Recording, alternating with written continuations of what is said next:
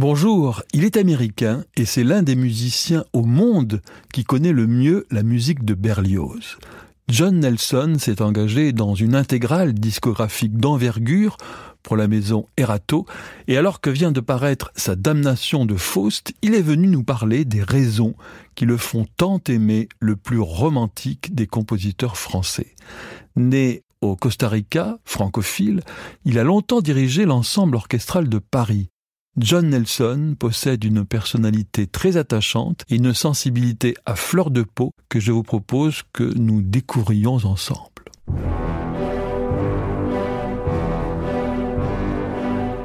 Passion classique avec Olivier Bellamy. John Nelson, bonjour. Bonjour. Ravi de vous recevoir dans Passion classique. J'ai lu sur le site de Radio Classique que deux tiers des Anglais, des jeunes Anglais, qui sont à l'école, au collège, ne connaissent pas le nom de Mozart. Je vous le dis, est-ce que c'est grave pour vous et, qui est responsable? C'est tellement grave. C'est par, pour ce que le gouvernement aux États-Unis, que je connais bien, il n'y a pas de musique dans l'école. Maintenant, c'est presque supprimé. C'est une catastrophe. C'est plus important d'avoir la musique que le mathématique. Parce que la musique vient de, de cœur, de, c'est plus profond. Il faut avoir les arts dans la vie. Mais je suis tellement triste. Maintenant, quand j'étais jeune, j'ai eu de musique, de, de chœurs, d'orchestres, de bandes dans l'école. L'atmosphère artistique était riche dans ma jeunesse. Mais maintenant, pour mes petits-enfants, je suis vraiment triste. Vraiment. Donc c'est une mission que nous avons tous pour aider euh, à ce que la musique classique soit encore plus connue par les jeunes générations. Je... Ah, Qu'est-ce que puis-je faire pour ça? Je fais ce que je peux dans la musique, dans l'interprétation, dans le disque, dans les CD, DVD, que nous, on espère que les jeunes peuvent voir ça. Chaque année, je vais vers la Chine, beaucoup, chaque année. Dans les concerts, il y a des jeunes, il y a de, des enfants à 4-5 ans dans le public. Et maintenant, les solistes les plus connus, comme Lang Lang, euh, sont chinois. Mais américains, non. Vous êtes né au Costa Rica Oui. Pourquoi? Parce que mes parents était euh, missionnaire, missionnaire évangélique, protestant. Et je suis né là-bas, dans un pays très très beau, très riche, riche culturellement. Il y a 40 orchestres à Costa Rica. La population est 4 millions. Ah oui, c'est 40 euh, orchestres. C'est incroyable. Donc vous, vous aussi, vous êtes une sorte de missionnaire de, de la musique classique oui. sur Terre, oui, on oui, peut dire. Je me sens comme, comme oui, c'est vrai.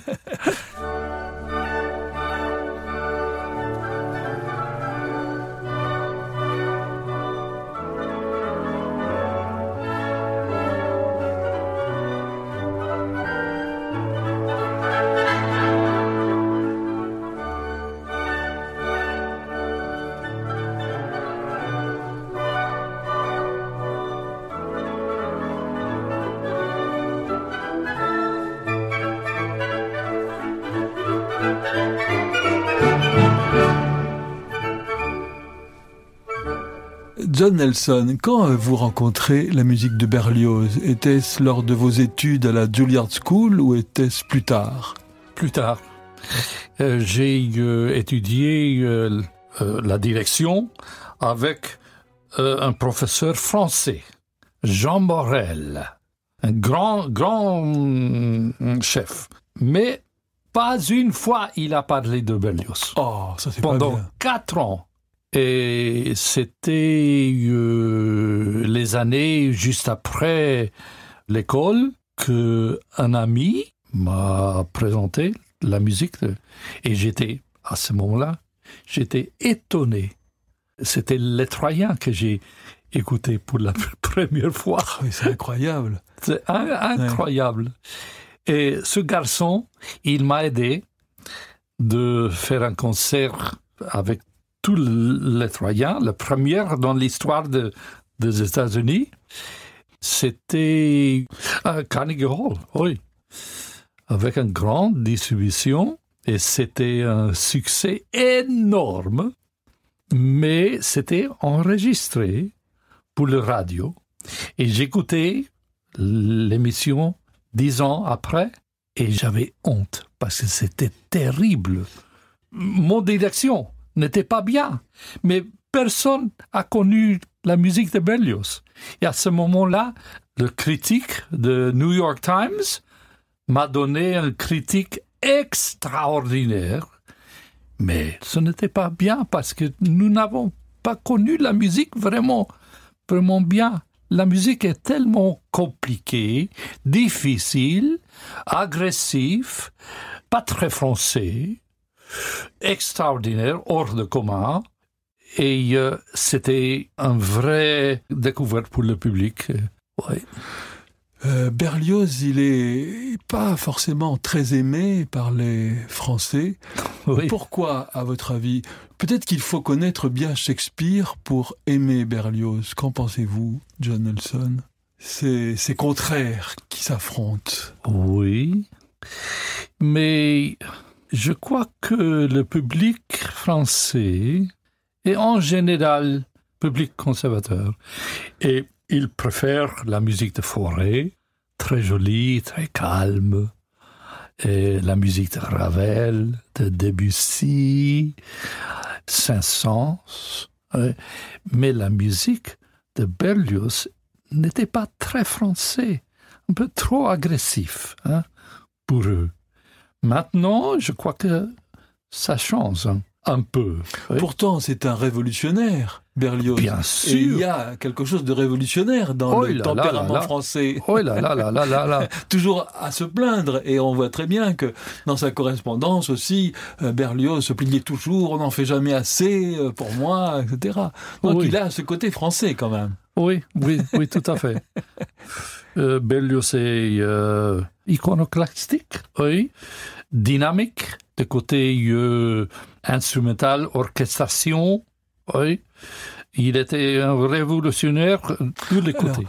L'orchestration, vous touchez un point très important, John Nelson, parce que c'est un peu une spécialité française.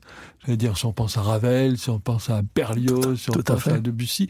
Qu'est-ce qu'elle a, l'orchestration de Berlioz? Elle est révolutionnaire, elle est très courageuse, elle est étrange. Bien sûr, étrange, mais il a introduit un instrument inconnu, oui, le corps anglais, le basse clarinette, clarinette basse. Dans la symphonie fantastique, oui. Oui, bien sûr. Tout le percussion, c'était euh, nouveau, vraiment nouveau. Oui, de, de tous côtés, il était un révolutionnaire. C'est pour ça que le- les Français n'ont pas accepté la musique de Berlioz. C'était les Russes, les Allemands, euh, un peu à ce moment-là, les, les Anglais, euh, mais pas les Français. En tant que chef d'orchestre, est-ce que vous sentez, John Nelson, que Berlioz était aussi chef d'orchestre? C'est-à-dire qu'il sait comment ça va sonner. Quand il écrit, il sait comment, sur le plan spatial, ça va s'organiser, tout ça. Bien sûr, bien sûr. Il était chef.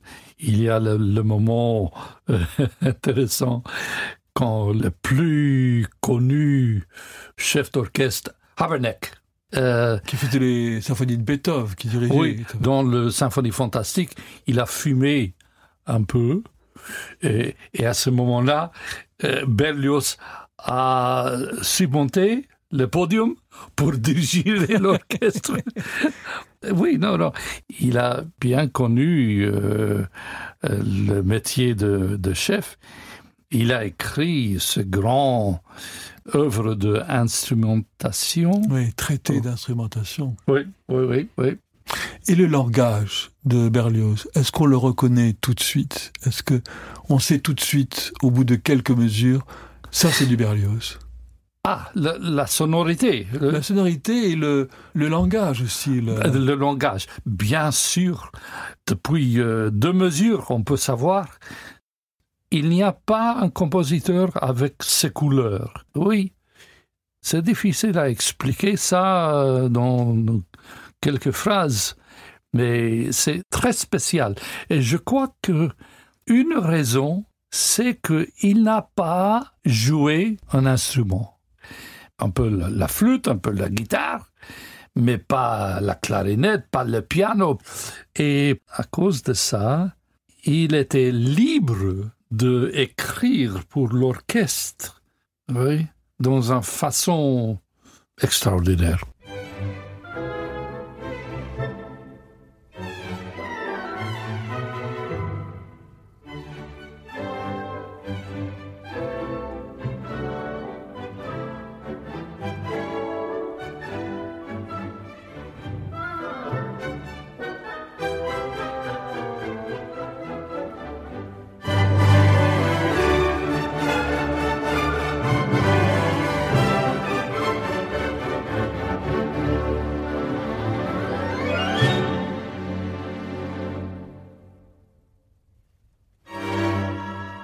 Est-ce que c'est un ami pour vous qu'il connaissait si bien, puisque vous avez pratiquement tout dirigé de Berlioz Est-ce qu'il est mon ami? Oui.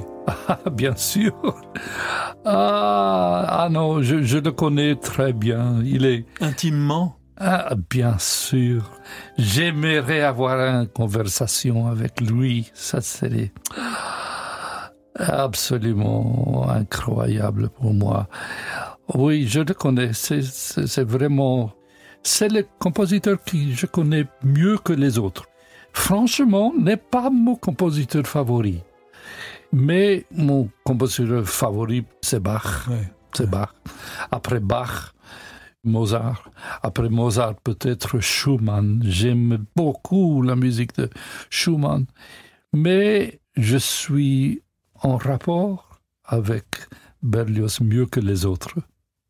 Quel est son chef-d'œuvre, selon vous L'œuvre où il est allé le plus loin, musicalement, dramatiquement? Je crois pour moi, je peux dire, mon favori, c'est Roméo et Juliette. Pour la musique d'amour.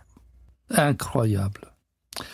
C'est la musique plus profonde, plus jeune, plus pure dans la musique euh, de l'Ouest, pour moi. Et l'histoire, Shakespeare, bien sûr, le mieux de Shakespeare la musique de Frère Laurent à la fin pour joindre les deux, deux maisons. Pour moi, c'est absolument sublime. Mais c'est difficile de d'oublier euh, les Troyens. Les Troyens, c'est les grandes œuvres. Mais c'est une œuvre maudite, c'est un monstre. Ah oui, c'est un monstre. c'est un monstre. Mais, à mon avis, j'aime chaque note, chaque petite chose de les Troyens. Il y a des critiques qui croient que Berlioz est trop long, euh, il y a des problèmes ici et là. Mais pas moi. Je suis complètement amoureux de les Troyens. Et la damnation de Faust Oui. Paradoxalement, c'est peut-être parce que ce n'est pas un opéra, mais paradoxalement, c'est peut-être euh, son opéra qui marche le mieux sur scène, même si ce n'est pas un opéra. Oh, ça ne marche bien euh, dans la scène. Oui, Je crois pas. non? Non. Oui, mais c'est une œuvre assez parfaite quand même. Oui, mais ce n'est pas un opéra. Il y a des contrastes de scène qui passent très vite. hmm? Euh, c'est très dense. Et pour faire ça dans la scène, il faut avoir un metteur en scène extraordinaire. Vraiment, je préfère ça au concert parce que le public peut avoir son avis, son image. S'il y a euh, une image devant eux, il y a une image. Mais sans la scène, il y a plusieurs images, plusieurs possibilités. C'est plus riche pour moi. Vous avez joué d'un instrument, John Nelson Oui. Piano Piano, toutes les choses avec clavier. Euh, Clavecin, accordion, Accordéon aussi. oui, orgue. Oui. Mais vous avez eu un accident, je crois, à la main. Oui, j'ai eu ça à 5 ans. C'est ma mère qui a fermé la porte avec mon petit doigt dedans et pac Et euh, mais j'ai continué mes études au piano. J'ai joué le concerto de Tchaïkovski, mais avec difficile problème. Mais ma maman a toujours dans sa vie pleuré quand elle a pensé de, de, de ce, ce moment-là. Et j'ai dit, maman, if I didn't have that, I wouldn't be a conductor. Euh, Si je n'avais pas eu cet accident, je ne serais pas devenu chef d'orchestre. exactement, Donc c'est grâce à votre maman. exactement, exactement. Sinon, j'ai un pianiste très mal. Maintenant, je suis un chef. Mais c'est souvent ce qui nous fait avancer dans la vie, c'est souvent les difficultés, les manques que nous avons qui nous font plus avancer que les choses faciles ou les choses qui nous sont données comme ça, non? Bien sûr, c'est vrai, c'est vrai. J'ai un ami qui est ici à ma côté, qui voyage avec moi. Il a eu un accident terrible dans, dans la jeunesse. Et à cause de ça, il est libre maintenant de voyager avec moi. Il fait beaucoup de choses pour moi que je ne peux pas faire. Et c'était pour lui un miracle. Sa vie a changé à cause de, de la maladie, de, de l'accident. La vie est comme ça.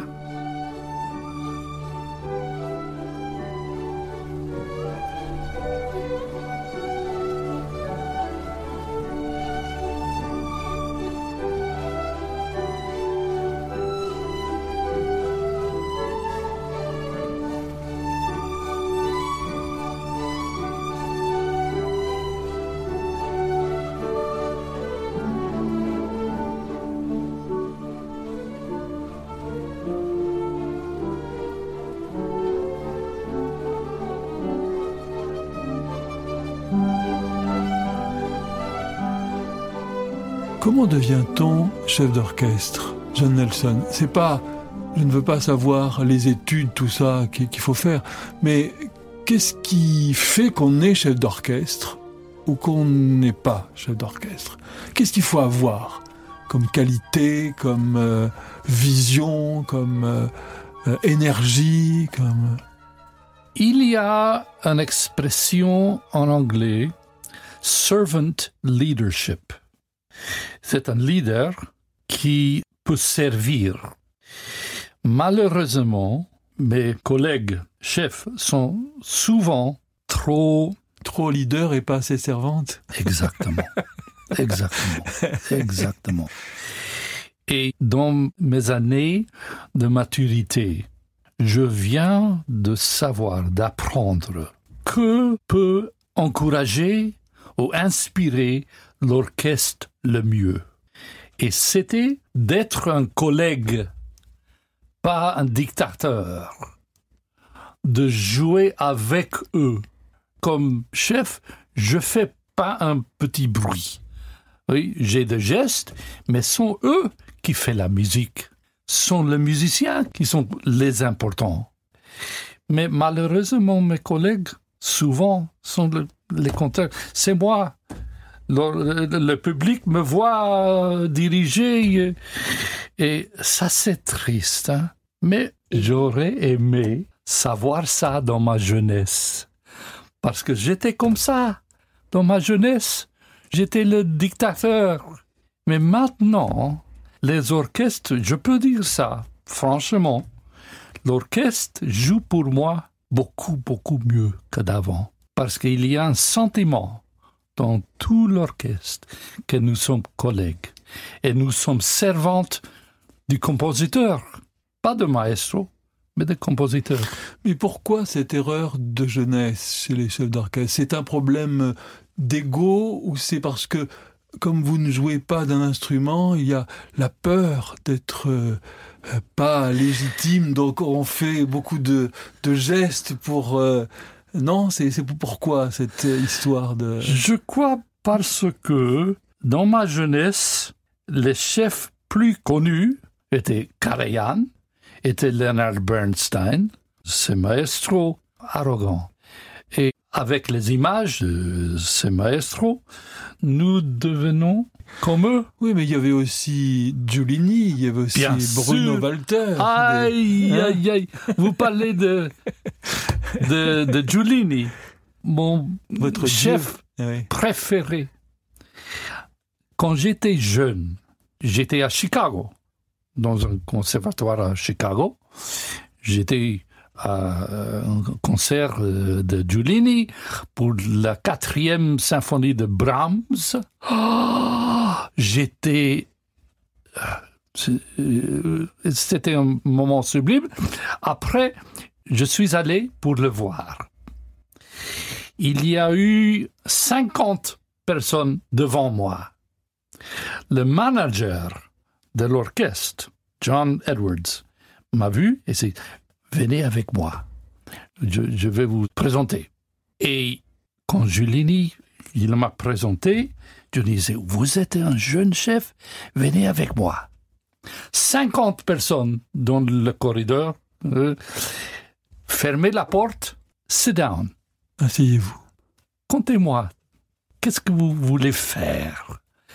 Il est incroyable pour un jeune inconnu. Il m'a aimé il m'a... Euh, c'était un moment que je n'oublierai jamais. Il est pour moi l'exemple. Donc c'est peut-être ça le secret d'un chef d'orchestre, c'est aimer la musique qu'on joue et aimer aussi les musiciens qui sont en face de, de vous, plutôt que de vouloir les dominer, euh, leur commander comme un général d'armée. Non, non, tout à fait, exactement. Et à comment ça se passe donc avec l'orchestre de Strasbourg? Vous et l'orchestre philharmonique de Strasbourg Oui, j'aime cet orchestre. L'atmosphère dedans l'orchestre est toujours positive. Ils aiment la vie. Il y a des orchestres en français qui ne sont pas comme ça. Mais à Strasbourg, il y a le côté allemand, le côté Alsace, le côté français. C'est un mélange fantastique. Et euh, je me sens vraiment confortable, à l'aise. Il n'y a pas la nécessité de parler dur ou fort ou argumentative. Non. non. Ça se passe naturellement. Oui, oui, tout à fait. Gardez-vous, euh, John Nelson, un bon souvenir de ce qui s'appelait l'ensemble orchestral de Paris quand vous étiez là, ce qui s'appelle aujourd'hui l'orchestre de chambre de Paris. Oui. Euh, gardez-vous un, bon souvenir, gardez-vous des contacts avec les Bien sûr. Je reçus souvent des lettres des musiciens de l'orchestre. Juste ah, il y a deux jours, j'ai eu une lettre de Bernard Calmel, un altiste dans l'orchestre. Il y a un mois, j'ai eu un email de la deuxième flûte. Alors je reste euh, en bon contact avec eux. J'ai eu de bons moments, des moments fantastiques avec cet orchestre. Surtout la musique sacrée à Notre-Dame. Nous avons fait tous les passions de Bach, de Messe en scène, nous avons enregistré. Non, je, je reste avec très très bons souvenirs.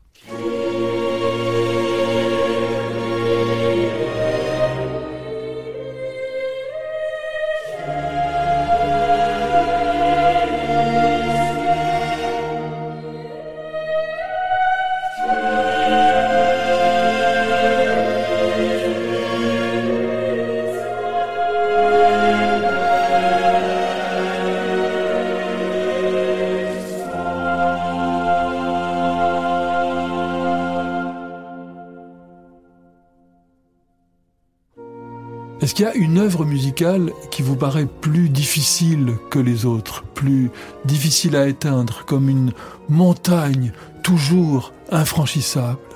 Euh, Oui et non. Euh, j'ai dirigé beaucoup de Bach. Oui. Je crois que la messe en si mineur et la passion selon Saint Matthieu sont tellement profonds et difficiles à éteindre. Mais euh, grâce à Dieu, j'ai beaucoup dirigé ces musiques et je suis, maintenant je suis très confortable. Mais la musique est tellement profonde qu'il y a toujours des choses à découvrir. Impossible de savoir tout, de découvrir tout. Ça, c'est Bach. Je crois que tout le monde peut dire que Bach est le plus grand de tout. Pourquoi est-ce qu'il serait le plus grand de tout? Oh ah, plusieurs raisons. La musique plus compliquée, plus profond, écrit dans le moment dans l'histoire de musique, euh, la tonalité était plus nette, plus claire. Après ça, hein, nous devions vers Debussy, vers Schoenberg, on ne sait pas quoi maintenant. Mais à ce moment-là, la musique était très, très, très claire. Parfait, on peut dire.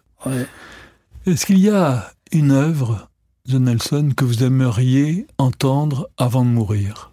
Euh, ah, pour, aller, euh, dans, le ciel, pour aller dans le euh, ciel avec ce musique. Exactement.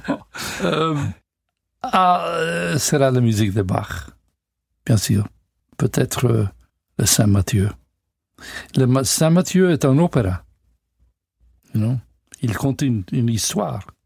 Et pour moi, comme croyant, c'était l'histoire le plus importante dans le monde, dans, l'histoire.